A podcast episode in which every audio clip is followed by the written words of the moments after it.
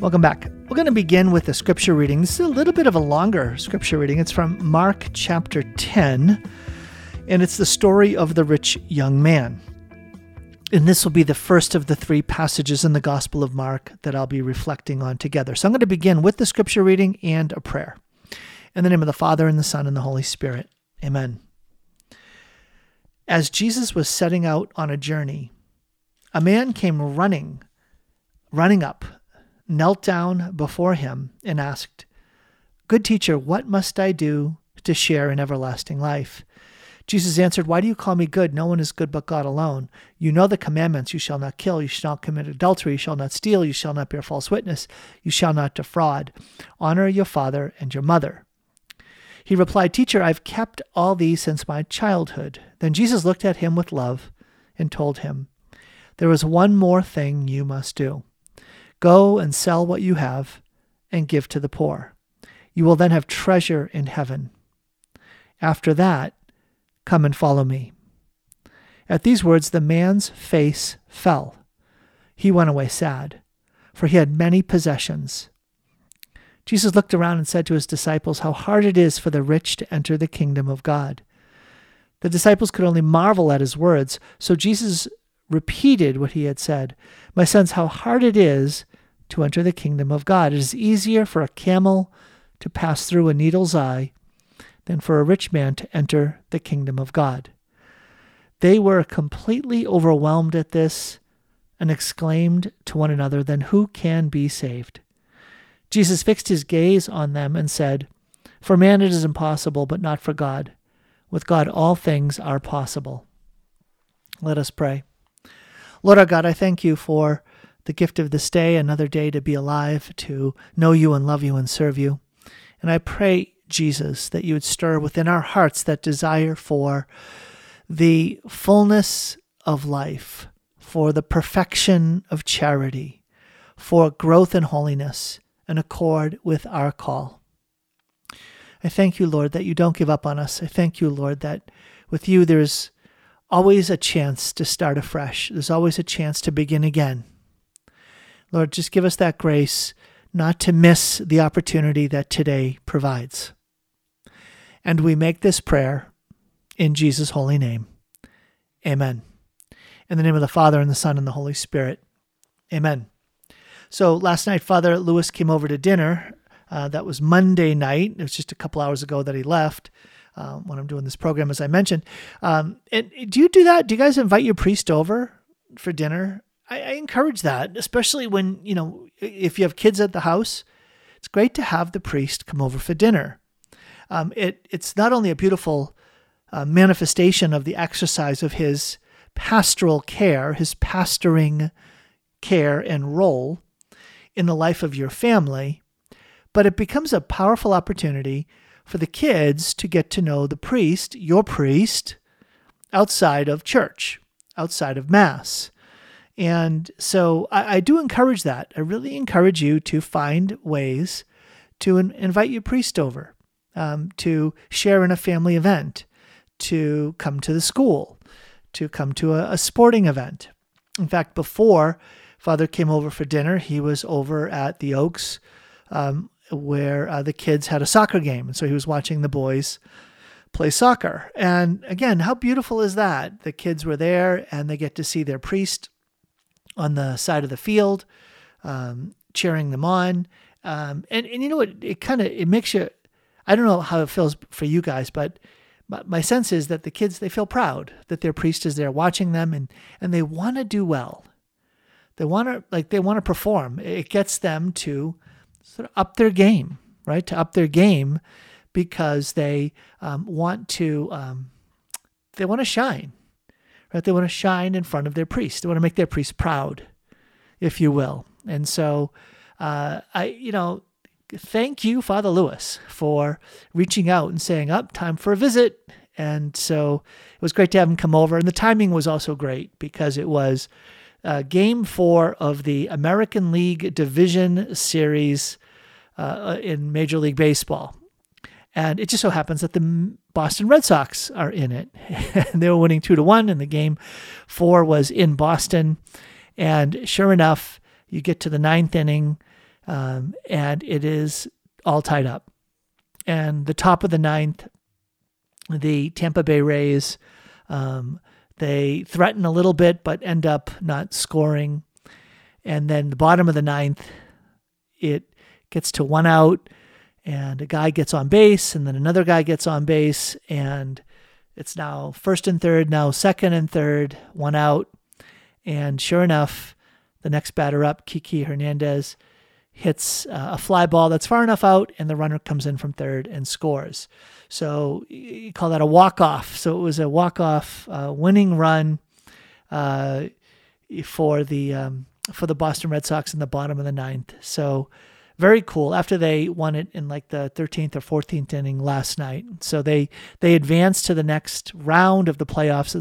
It'll be the American League pennant that they'll be going for. To basically the winner of this next uh, series goes on to the World Series.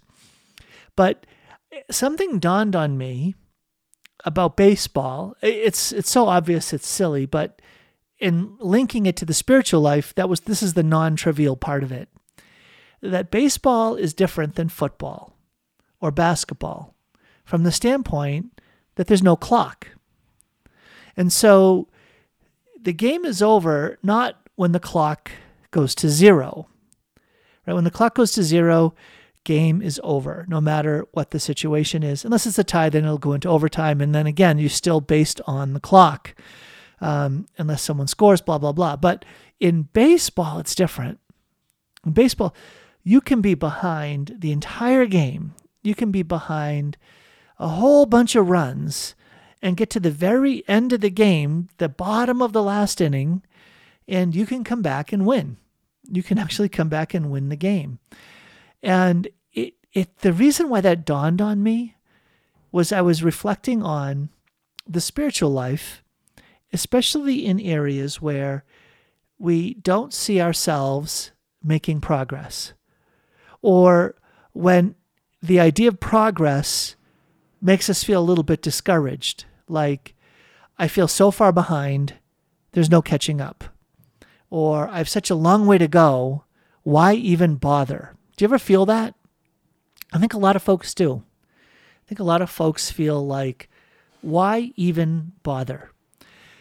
When the distance that exists between me and the call that I have for my life is so great that I um, that uh, I just I don't even want to begin.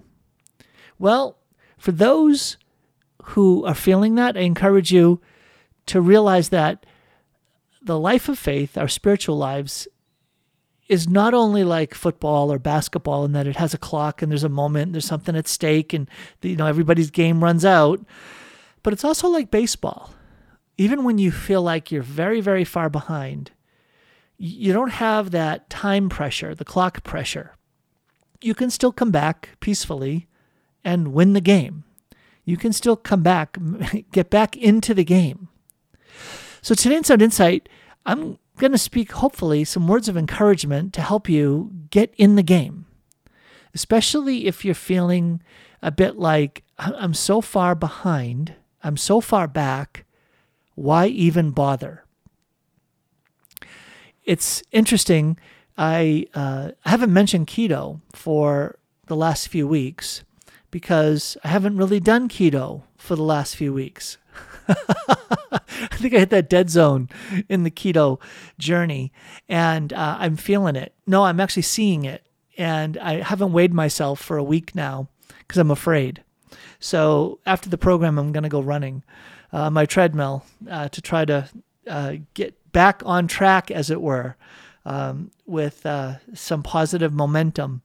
Um, because you know what? As exciting as it was to make that advance to make that uh, advancement in the the keto journey eating healthy and losing weight and getting in better shape okay there the zone that i was in kind of faded off. And now i've got to find a new way to re-engage this is also like the spiritual life This is also like the spiritual life. So you'll read in um, like great spiritual classics. And by the way, this is all coming around to the theme of growth in the spiritual life, to these three passages in the Gospel of Mark. I haven't forgotten what I promised at the beginning of the program. I'm going to go through three passages in the Gospel of Mark that I heard in the homily from Father Lewis on Sunday about this rich young man and the theory, the one sort of classical way of uh, interpreting these three passages in the Gospel of Mark, refers to the same guy. And how that theme of this young man, this rich young man here in Mark chapter 10, is then complemented by the young man in the Garden of Gethsemane in Mark 14 who runs away naked. And then in on Easter Sunday in Mark 16, where they come to the tomb, and inside the tomb they see a young man who announces the message that he's not here. He's gone before that. He's risen as he said. And that this is the same guy in three different states or stages of the spiritual life. So goes the interpretation. And so I'm going to reflect on that in relationship to the three ways, the threefold way, or the three stages of the spiritual life the purgative, the illuminative, and the unitive way or stage of the spiritual life. So I want to do so in relationship to these passages in the Gospel of Mark, but also in terms of uh, the reality that as you move forward in the spiritual life, as you advance, you know what you should expect? You should expect that God will um, has this um, like this natural spirit that he's given to you, like this natural like tendency and inclination, this personality. Uh, he gives a certain uh, grace for the journey to fulfill the duties that you have in your state in life. So there are certain sort of standard practices that will be important for you to be able to grow in your spiritual life. There will be certain spiritual practices. So things like daily prayer, liturgical prayer, fasting, other spiritual disciplines. These are things that should be steady state uh, aspects of your spiritual journey. But then there will be moments of grace.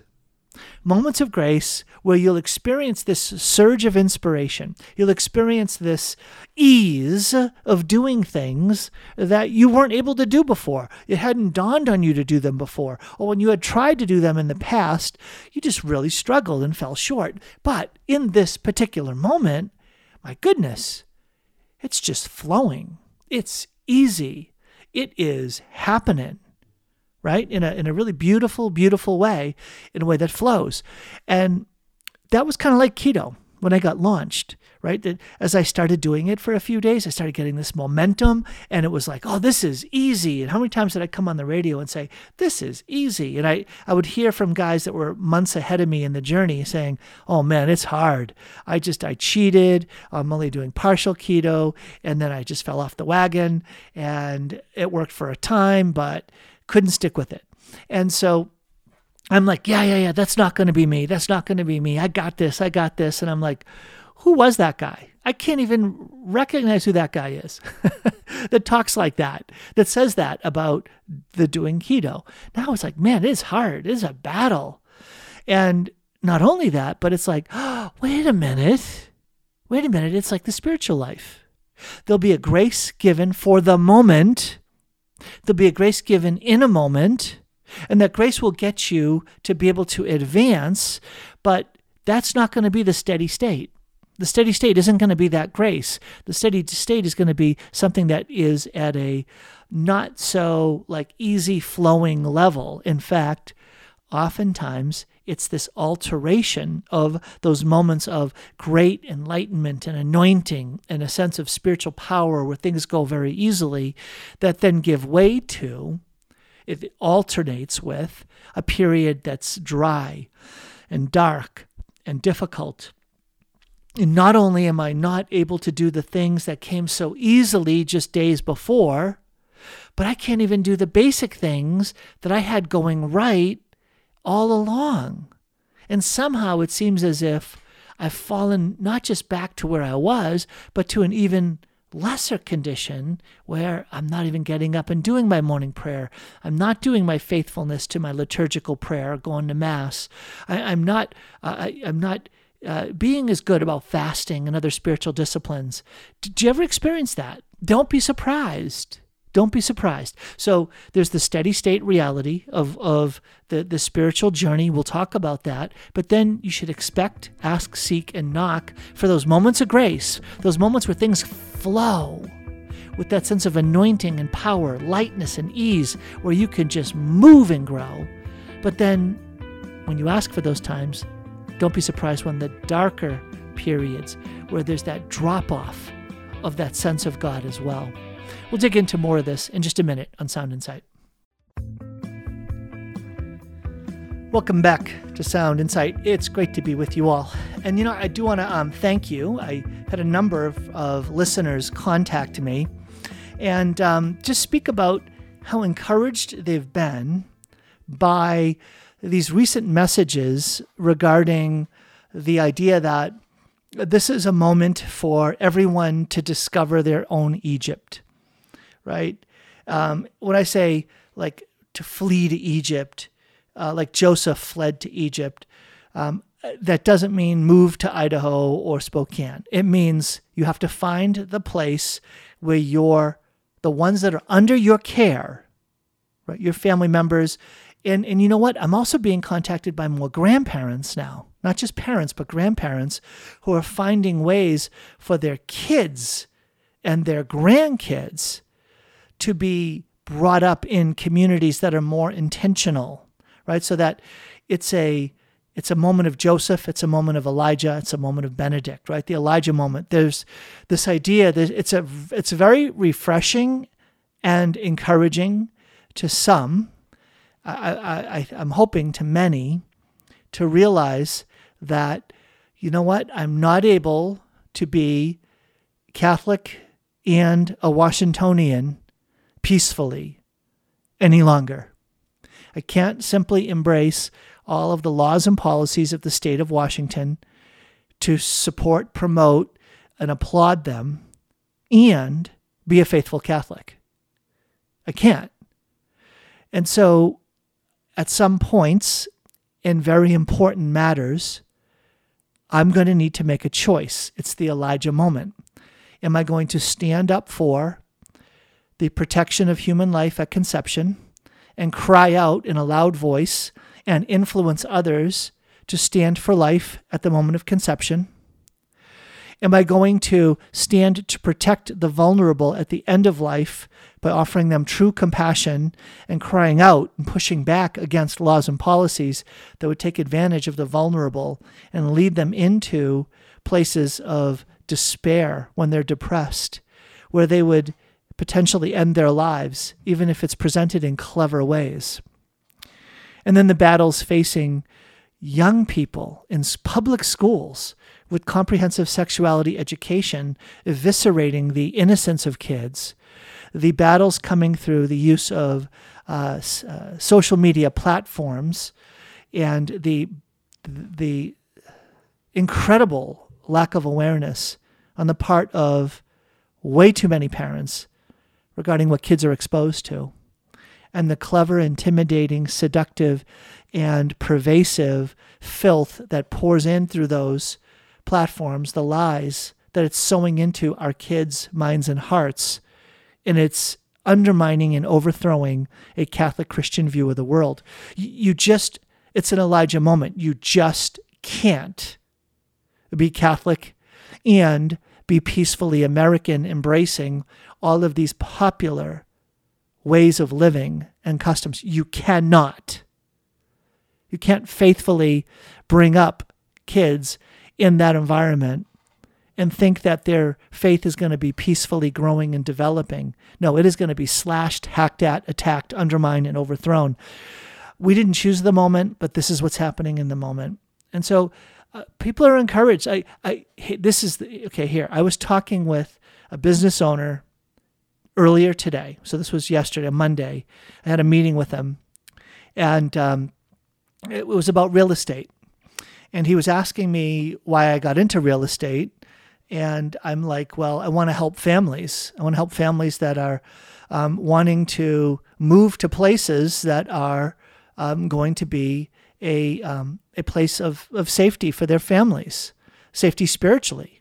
And the guy revealed he was Catholic. I'm like, let's go. let's talk about this. And it was another one of these stories. You just hear it all the time.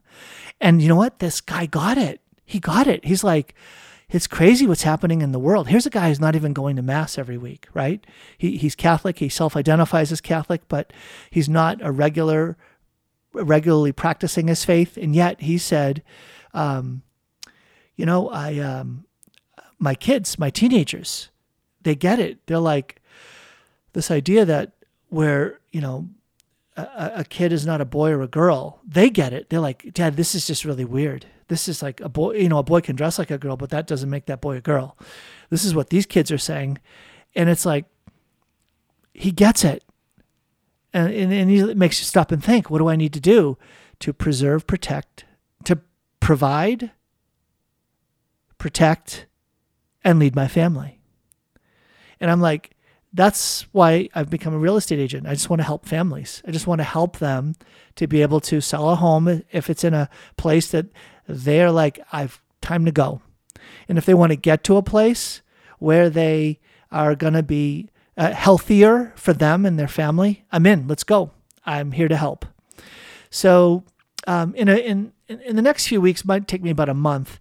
Uh, I'm actually working to build up a network of trusted agents around the state that would work with me to be able to help you families. So whether you're in Seattle or Everett or Tacoma or uh, Bellevue, Kirkland, uh, you know, down in Olympia, if you're in Yakima, you're definitely if over here in Spokane and uh, Coeur d'Alene and Post Falls uh, in Idaho. Uh, I just want to help. I just want to help these families. I mean, I'm having these conversations all the time with families about in, in the in the last five days I've had five extensive conversations with five different families about how do I make it? What do I do? How do I how do I lead, provide, and protect my family? So it's just this Elijah moment, right? And and it's like there are not many places where they can go where they can hear stuff like this talked about from the standpoint of faith right? So if it's an Elijah moment, you've got to make a choice. Well, then make a choice to be a Catholic who happens to live in Washington or Idaho, a Catholic who happens to be an American, but is going to stand up and speak out and push back with my Catholic faith in this moment, right? That's what I'm going to do. Well, then let me let me move to a place where I can be with uh, other like minded Catholics, that intentionality, that Benedict option. That's why I called it not just an Elijah moment, but a Benedict moment, right? It's a moment where you need to come together intentionally. Now, some are going to be able to do that where they're currently living, but they're going to have to take much more serious efforts to gather together with other families because, especially when your kids become teenagers, they're going to be influenced more and more by their friends. And if the majority of their friends their social circles where they want to belong, try to belong, try to fit in, are kids who are uh, heralds of all of the nastiness and toxicity of the present moment, it's going to impact their lives. I've seen it, I've experienced it in my own family. It is painful and it's dark, and you don't want that for your kids. But it's going to mean no half measures. You're just not going to be able to do this halfway it's not going to be good enough. It's just not. And so finding your Benedict option, finding your community, and saying, let's walk together with a level of significance and commitment is just important. You need that, I call it density of relationships. You just need a density of families where you can walk it together because kids need friends. Kids need friends who are part of families who are walking the same path. Again, this 30 years ago wasn't needed. It's needed now. And so that's where that whole Joseph, you know, it's it's the Joseph moment. And I'm going to do this because more than ever, it's becoming obvious and clear that um, embracing just what is popular in the world is not going to be the easy path to sanctity and um, fulfilling the ultimate call, vocation that we have as a family, which is sanctification sanctifying ourselves and our kids and um, living that life of faith to get to heaven, right? That's what we want. That's what we want for our kids. So, um, so as I mentioned, yeah, in about a month, I'm gonna um, it'll it'll become clearer um, ways for you folks that reach out to me right now just by texting or phone calls or emails or through other friends saying can you know can I talk to Tom about your journey? Because your journey is not my journey. It's like how do you how do you live it? Um, you know just I've I, I just want to help however I can. And so being on the radio is just one way to do that if I can help in other ways, I'll help you start a school where, like, I helped with the classical Aquinas Classical Academy out in Bremerton. I helped with the uh, uh, Regina Caeli Hybrid Academy uh, happening. I think it's based in Kirkland, is where they ended up. Um, obviously, helping out here with Chesterton Academy in St. Charles. Um, man, it's just we need more efforts to save kids, just to save these poor kids. Oh, God bless us and I know you feel it if you've got grandkids or kids at that age. If your kids are younger, you don't feel it as much. You just don't, and you might be saying this is sounds odd. It, will maybe sound like extreme. Um, it, it's just it's it's a desire to save you pain and suffering, and your kids pain and suffering, um, from just watching their faith just be just destroyed. Not not what we want, but this is the battle that's ours. This is the battle that's ours, and so we better walk our path of faith. So. Um, so today on the program, diving into that, looking at um, this figure in the Gospel of Mark, this young man. And as Father Lewis shared it with me, uh, one of the streams uh, in our tradition regarding the interpretation of who this young man is, is that he actually makes three appearances in the Gospel of Mark. One is the rich young man in Mark chapter 10. One is as this young man, this figure, this mysterious figure in the Garden of Gethsemane that appears, a young man. I'll, I'll get to that passage. And then the young man that appears in the tomb in Mark 16. And it's interesting because I had heard other interpretations about Mark 14, the young man in the garden in Mark 16, the young man in the tomb, basically, that the young man in the tomb is actually an angel and corresponds to the angels found in the Gospel of Mark and the Gospel of Luke that are there at the tomb. And in Mark 14, the young man in the um, in the garden um, was Mark inserting himself into his gospel in a very humbling way, as a man who is stripped and flees off naked. But I hadn't heard this interpretation that Father Lewis brought up, and I'm like, ooh, cool. Let's dig into that. And so when he mapped it out against the threefold way, that the spiritual life, when we walk this journey in the spiritual life, we walk this journey of growth that involves a certain kind of um, a certain kind of uh, purification and preparation, or cleansing and formation and so a stripping away and a growing and strengthening, right? So there are three stages of this stripping away and growing and strengthening, or pruning and then blooming, right? So think about that. If you're going to grow in the spiritual life, there's going to be some things that need to be stripped away. And there are going to be other things that are going to then grow and blossom. They're going to be strengthened. And so let's take a look at that. And I want to take a look at it in a way that isn't just saying, hey, here's what the tradition teaches, but to do it in a way that you can understand, that you can relate to here, now, and today. And so remember the three words purgative, illuminative, and unitive. These are the, this is the threefold way or the three stages of the spiritual journey. And so let's start at the beginning because the beginning never leaves. This is one of the principles of the threefold way is that the things that you lay at the foundation of your spiritual life remain even at the highest levels of the spiritual life. So you don't leave behind the first stage in order to enter the second stage. But the first stage is the necessary foundation, it's the building block so that you can build on it the second stage. Okay, so the first stage, the purgative way, is the way where the uh, the way that we, in our own human nature, experience aspects of the fall. There are dimensions of our own experience of life where it becomes obvious that we aren't living in accord with God's purpose and plan for our lives, that God Himself is not obvious, but rather is obscure, that God is more hidden than known, that God is more unknown and may be accepted as a concept, but not encountered as the living God. This is a very, very common thing. And so God intends for us to have a sensitivity to his presence, that we have a, an awareness that he is. He is literally, he exists, and that he is present with great power and tremendous love, watching over our lives, gazing upon our lives in love, and that we never depart from his sight. We live our lives in conspectu Dei, in the sight of God. You can go into the secret chamber of the most inner secret chamber of your physical room, inside your own secret thoughts, in the, in the hidden places of your heart, and there God is, waiting to be discovered, waiting to be found. But we're not always aware of that. We're not always aware of Him.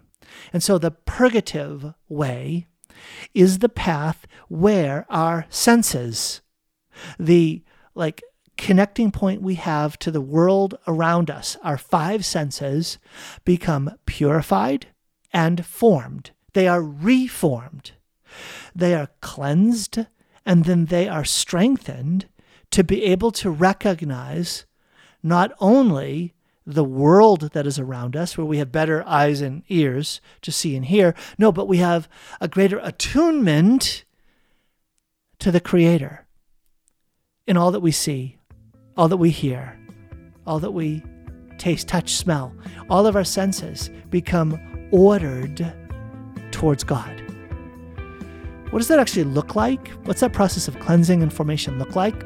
What does that mean for us today? How do we grow in that and, and really understand why that's so important? Well, I'll get to that in just a minute on Sound Insight, so please stay tuned. Welcome back to the program. This is Tom Curran. It's great to be with you as always. So, today I am reflecting on the threefold way. Like, okay, growing in the spiritual life. You do want to grow in the spiritual life. Wouldn't it be great, right? To be better at your spirituality, to, to be able to be more uh, fruitful, bear fruit. I, I was going to say productive and see more results, but that's all too human, a way of thinking. But do you want to be more holy? Do you want to love God better? Do you, do you just want to be a, a brighter light in the world? Just a, how about a better person, fulfilling more noble purposes? If you said yes to any of these things, keep on listening, right? I hope that evoked something in you, and that what it evoked was a desire to say, I don't want to just settle for for less, for things and goals that are just part of this world. I, I sense inside of me the truth that I was made for more than that. And it's a beautiful thing. You were made for more than that. You actually made for God, for a relationship with God. And so the first stage of the spiritual life is purging, purgating, purging, cleansing and stripping away those ways of seeing the world, our attitudes towards the fundamental things that are part of our life, namely, what? Uh, our, uh, our wealth, our time, our talents, right? The stewardship, the stewardship we have over our whole life and then over time, treasure, and talent. And we need to have those things cleansed. How easy it for, is it for us to cling to wealth? Super easy. If you don't believe me, give me your wealth. Whoa, hey, wait a minute. Or, or when you're not looking, I'll take it from you. Whoa, wait, hey, hey, hey, right? You're going to feel it. You're going to feel it. That idea of being free for the Lord to be able to say, Lord, the wealth that I have is actually the wealth that has come from you. No matter what, what way it got to me, whether it was through my efforts and, and my career and my work and, and all these other things, even those things, trace it back further, do come from you. You know, my whole life comes from you. So really, it all, it all is traced back to you. And so, well, it really is yours. And so, just like my life is yours, oh, there's that change in attitude. My life is not my own, it's yours. You have purchased, you have not only created me, but you've purchased my life at a price. And so, Lord, my life is not my own. My life is yours. And so I need you to cleanse my attitude that I have around my wealth, around my time. What do I do with my time? How much time do I spend on worthless pursuits, on unworthy pursuits, on, well, sinful pursuits, or just frankly self centered and selfish pursuits? Versus, does my time really honor God and God's priorities for my life? Is my time my own? Or is my time God's? Let's see, there's wealth or, or treasure, there's time. Oh, the third one, talents. What am I going to do with my life? Do I do what I want to do? Or do I discern, God, what would you have me do? And all the gifts you've given, you've given to me for a purpose. And so, Lord, just please help me to discern among all the things that I could do with these gifts, what would you have me do? So, those attitudes that I just shared with you, those attitudes towards wealth and time and talent, those are attitudes expressive of uh, a mature attitude, the attitude of a steward, not an owner. A steward, one who is who has God at the center of his life or her life. And so that's where we want to be, but that's not always where we are. We're not, and, and for, for you, you might find it easier to say, well, I put my life at the Lord's disposal in terms of the talents and gifts I have. I have a harder time with the wealth part. Or maybe it's, I have a harder time with the time part. I, I just really want to give God an hour on Sundays and, and give him some prayer time, but then I basically want to live the life I want to live. It's kind of hard always saying, Lord, what do you want me to do with my time? What do you want me to devote myself to? And so uh, that you know, that is something that is, it requires conversion. It requires a cleansing, right? It really requires like an exodus. Right? What is exodus? Slavery in Egypt, into the promised land. What happens in the middle? All that time in the desert. Well, what happens? You're cleansed of the Egypt slavery and you're formed to enter the promised land. It's, that's the dynamic. Do you get it? There's the dynamic. So, how does cleansing happen? How does formation happen? Okay, the cleansing happens through mortification and asceticism. Asceticism is spiritual exercises, mortification is dying to self. It's those two things. We have to die to our desires, die to sinful desires, die to the uh, the, the bondages. Ooh, that's a strong word. The spiritual slavery. Ooh, there's a strong word. That keeps us in the dark, keeps us weighed down, holds us back. And then we have to exercise spiritually to be able to strengthen those seeds that are sown into our hearts regarding saying, Lord, I want all of my wealth to be seen, not as my possession, but simply as a steward. But look, I don't know how to get there. So please give me grace. You know what that will look like? The Lord will prompt you to say, Give of yourself here.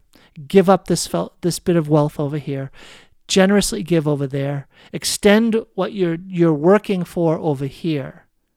And then repent of this attitude towards wealth here that makes you put too much importance on it, that you allow it to impact your identity too much, that you associate your, your very, the, the core of your being with possessions. There's the rich young man. Here's this rich young man in Mark chapter 10. He comes running up to Jesus. He kneels down before him. It's a sign of humility.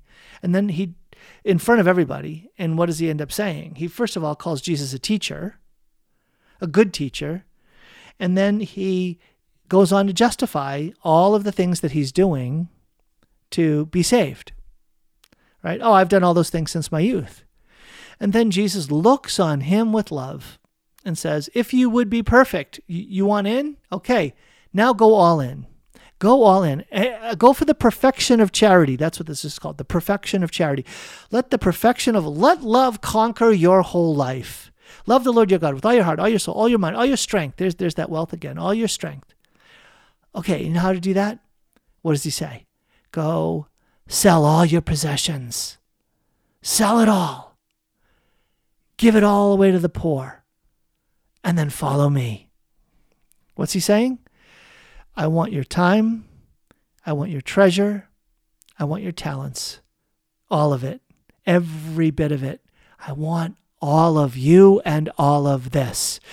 I'm not saying that the time that you've spent that has gained you the wealth that you have, that gives you that the talents uh, that make you rich and young and, and have that power in your life and, and the opportunities that are in front of you. I'm not saying any of those things are bad, but if you relate to them in a bad way, they're going to lead you into spiritual darkness. You're going to need to be purged. You're going to need to be set free. You think you're on top of the world. You think that you you've got it made. You got all these great spiritual attitudes and you're rich and you're young. You got it all. You're clever, smart, strategically new. Let, let me go kneel before Jesus. Watch what this is going to do for my reputation. he probably had it all planned out. And the Lord is like, no, I want everything. I want you. I want all of you. I want go all in.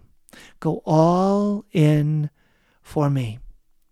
All of it. Put it all out on the table. Hold nothing back. And what's the what does the man do? He walked away sad. That's his spiritual bondage. He walked away sad. He had spiritual bondage. He was attached to his wealth. And as a result, he was enslaved by it. He wasn't freed up. That wealth could allow him to buy a whole bunch of things, maybe even give money away and, and do other things, but he was a slave to it. He wasn't a steward of it because he couldn't give it away. He couldn't do what the Lord was asking him to do with it. And so he was relating to it as an owner, and he was so attached to it, he couldn't give it away. And so the purgative way is about us repenting, crying out to the Lord for conversion, asking the Lord to forge in us the heart, the spirit of a steward, of a disciple that is all in for Him. For that's the only way to grow in the perfection of charity. That's our call, every one of us. What Jesus asked this rich man to do, it's the beginning of the spiritual journey for all of us. God has given you many great gifts, brothers and sisters, hearing my voice many great gifts. If you're a Catholic Christian today, many great gifts are yours. And at the foundation of all of them is your very life itself.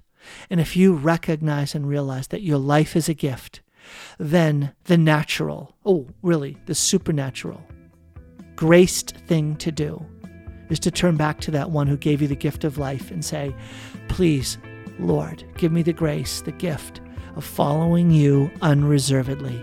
Give me the grace to say yes in advance of anything that you'd have asked of me. I'll pick up on this theme in a minute on Sound Insight. Welcome back to Sound Insight. This is Tom Curran. It's great to be with you today. If you enjoy this program, please go to mycatholicfaith.org. Mycatholicfaith.org.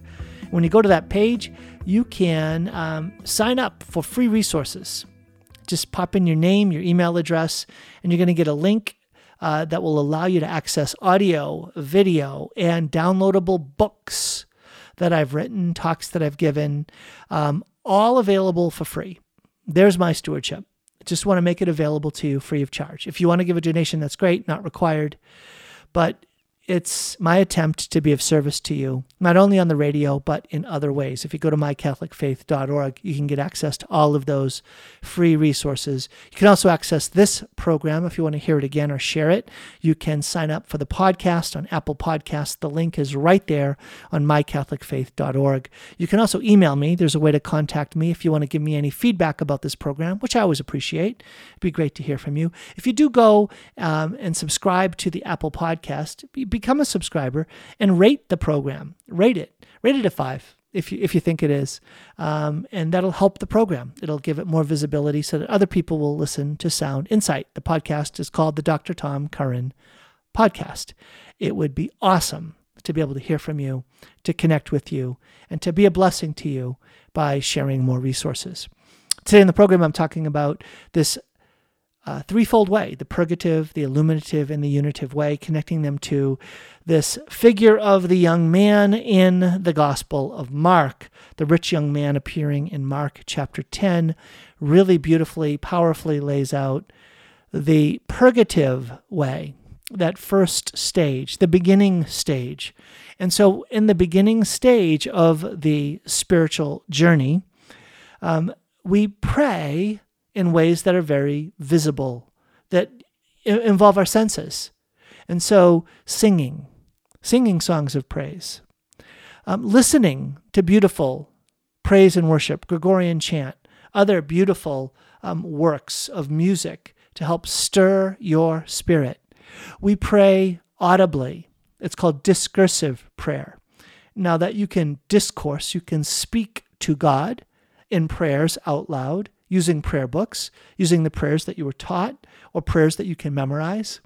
It also involves other prayers that you can get in prayer books. So I really appreciate great uh, prayers written by wonderful saints, super helpful because they embody such great insight in their prayers. Um, so it also involves the spontaneous prayer where you speak from the heart. You share with the Lord what is on your mind. And remember, what are we trying to do in this first stage of the spiritual life? We are trying to um, enter into that process of purgation, of being cleansed, stripped away from those attitudes that make us the owner of our own life or of the time, treasure, and talent that is ours. And instead, we are begging that the Lord would convert us into stewards where it becomes our greatest pleasure to pour our lives out fully for the Lord. God, I just give you my life. I give you my whole life, Lord, please. I don't even know what it means. I don't know where it's going to lead. I just say to you, Jesus, please accept my life.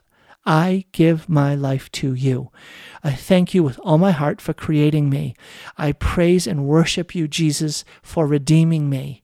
I worship you, O Holy Spirit, and I beg you to come and prompt in me whatever it is you'd have me do. I commit right now to say yes to whatever prompting you ask of me. I will say, I will do, I will think, I will avoid, I will act, uh, I will step back. What would you have me do? Please, Holy Spirit, increase within me the capacity to discern and the strength to obey. Give me the grace to obey you quickly and completely this is what I want for my life. This is what I want for my today. I surrender my plans. I surrender all of my calculating. I surrender all of my own thinking about the way my life should unfold, the way my marriage should unfold, the way my family's life will unfold. And I entrust my, my wife, Carrie, and my marriage into your hands. I entrust my children, each and all of them, into your hands, and all of their vocations into your hands. I give you everything. And Lord, I know even as I say that, parts of me resist you. And so I beg you, I ask, I plead with you to conquer in me all that resists you. Come as a mighty warrior and overthrow the rebellious heart that lives within me. Sever my connection to spiritual attitudes, to historical behaviors that are sinful and that leave me in spiritual darkness and bondage. Bring the bright light of your love, the fire of your Holy Spirit to cleanse and form me so that I would honor you today at a whole new level. And Lord, I just say, come and surprise me. I say yes to any surprises that you want to give me, to bless me, just because you're so pleased with my offering of myself to you.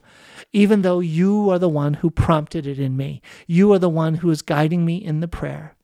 Please, oh God, just have your way with me and how you bless me as a father. Just show me your fatherly care. Extend to me a sign of your fatherly generosity.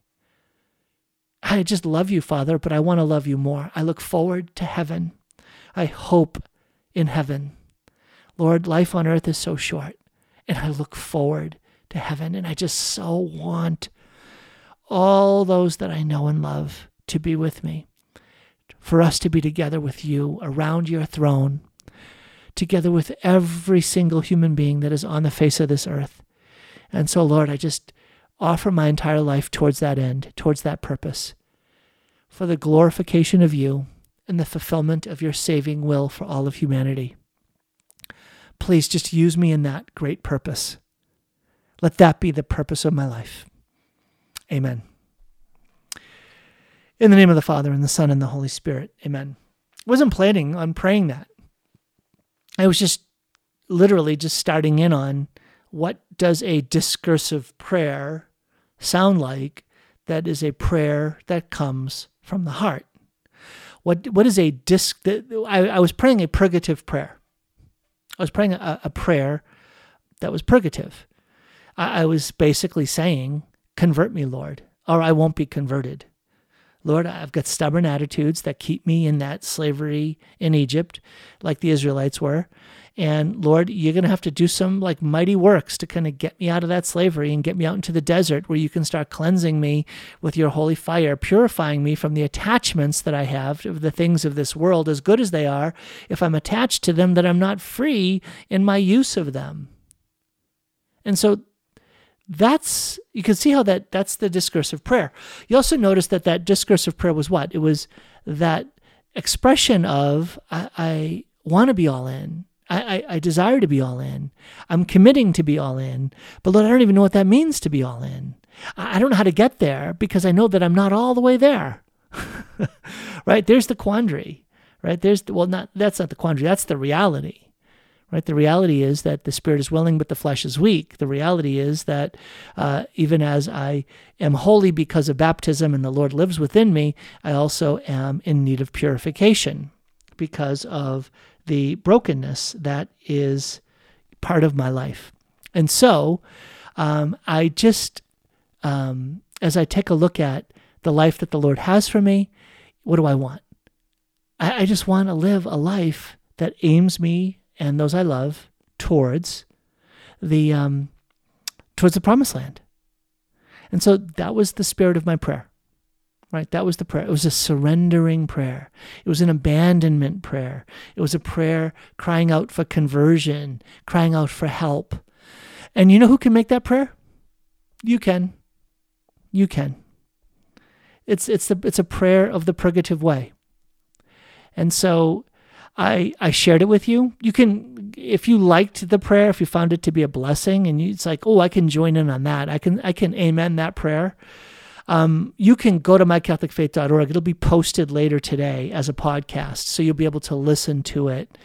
Um, but that is that's my hope. I, I, shared the prayer again. I was prompted to do it. Isn't that funny? I was saying in the prayer, Lord, whatever you want me to do, I'll do, and that was what I was prompted to do. God's got a sense of humor. But um, it's a pretty vulnerable thing to pray that way, right? It's a pretty vulnerable thing to pray that way. But this is this is going to help, like get you on the journey. This is going to help you like dislodge some of those big boulders that get in the way of um, living a life that is glorifying God. So, uh, like I said, the purgative way is not something that you you do once and then you get over it and you move on to the illuminative way. No, it's something that you carry forward with you. So, how often do I pray a prayer like that? Like the prayer that you just heard me pray? You know the answer, right? It's like every day. Like every day. I, I never leave that prayer behind. Maybe that's why it comes easily, is that it's been a constant mode of praying. Because once I stop doing that, I think, oh, I've arrived and uh, I, I don't need to do that anymore, that's when I'm like really locked in darkness. So, well, uh, I didn't even get through the purgative way. I guess I'm going to have to continue this tomorrow where I can dig further into, finish up the purgative way, and then get into the illuminative way and, well, eventually the unitive way. I'll get there this week, maybe even tomorrow. All right. Thanks so much for walking with me. God's blessings in your day. Join me tomorrow for more Sound Insight.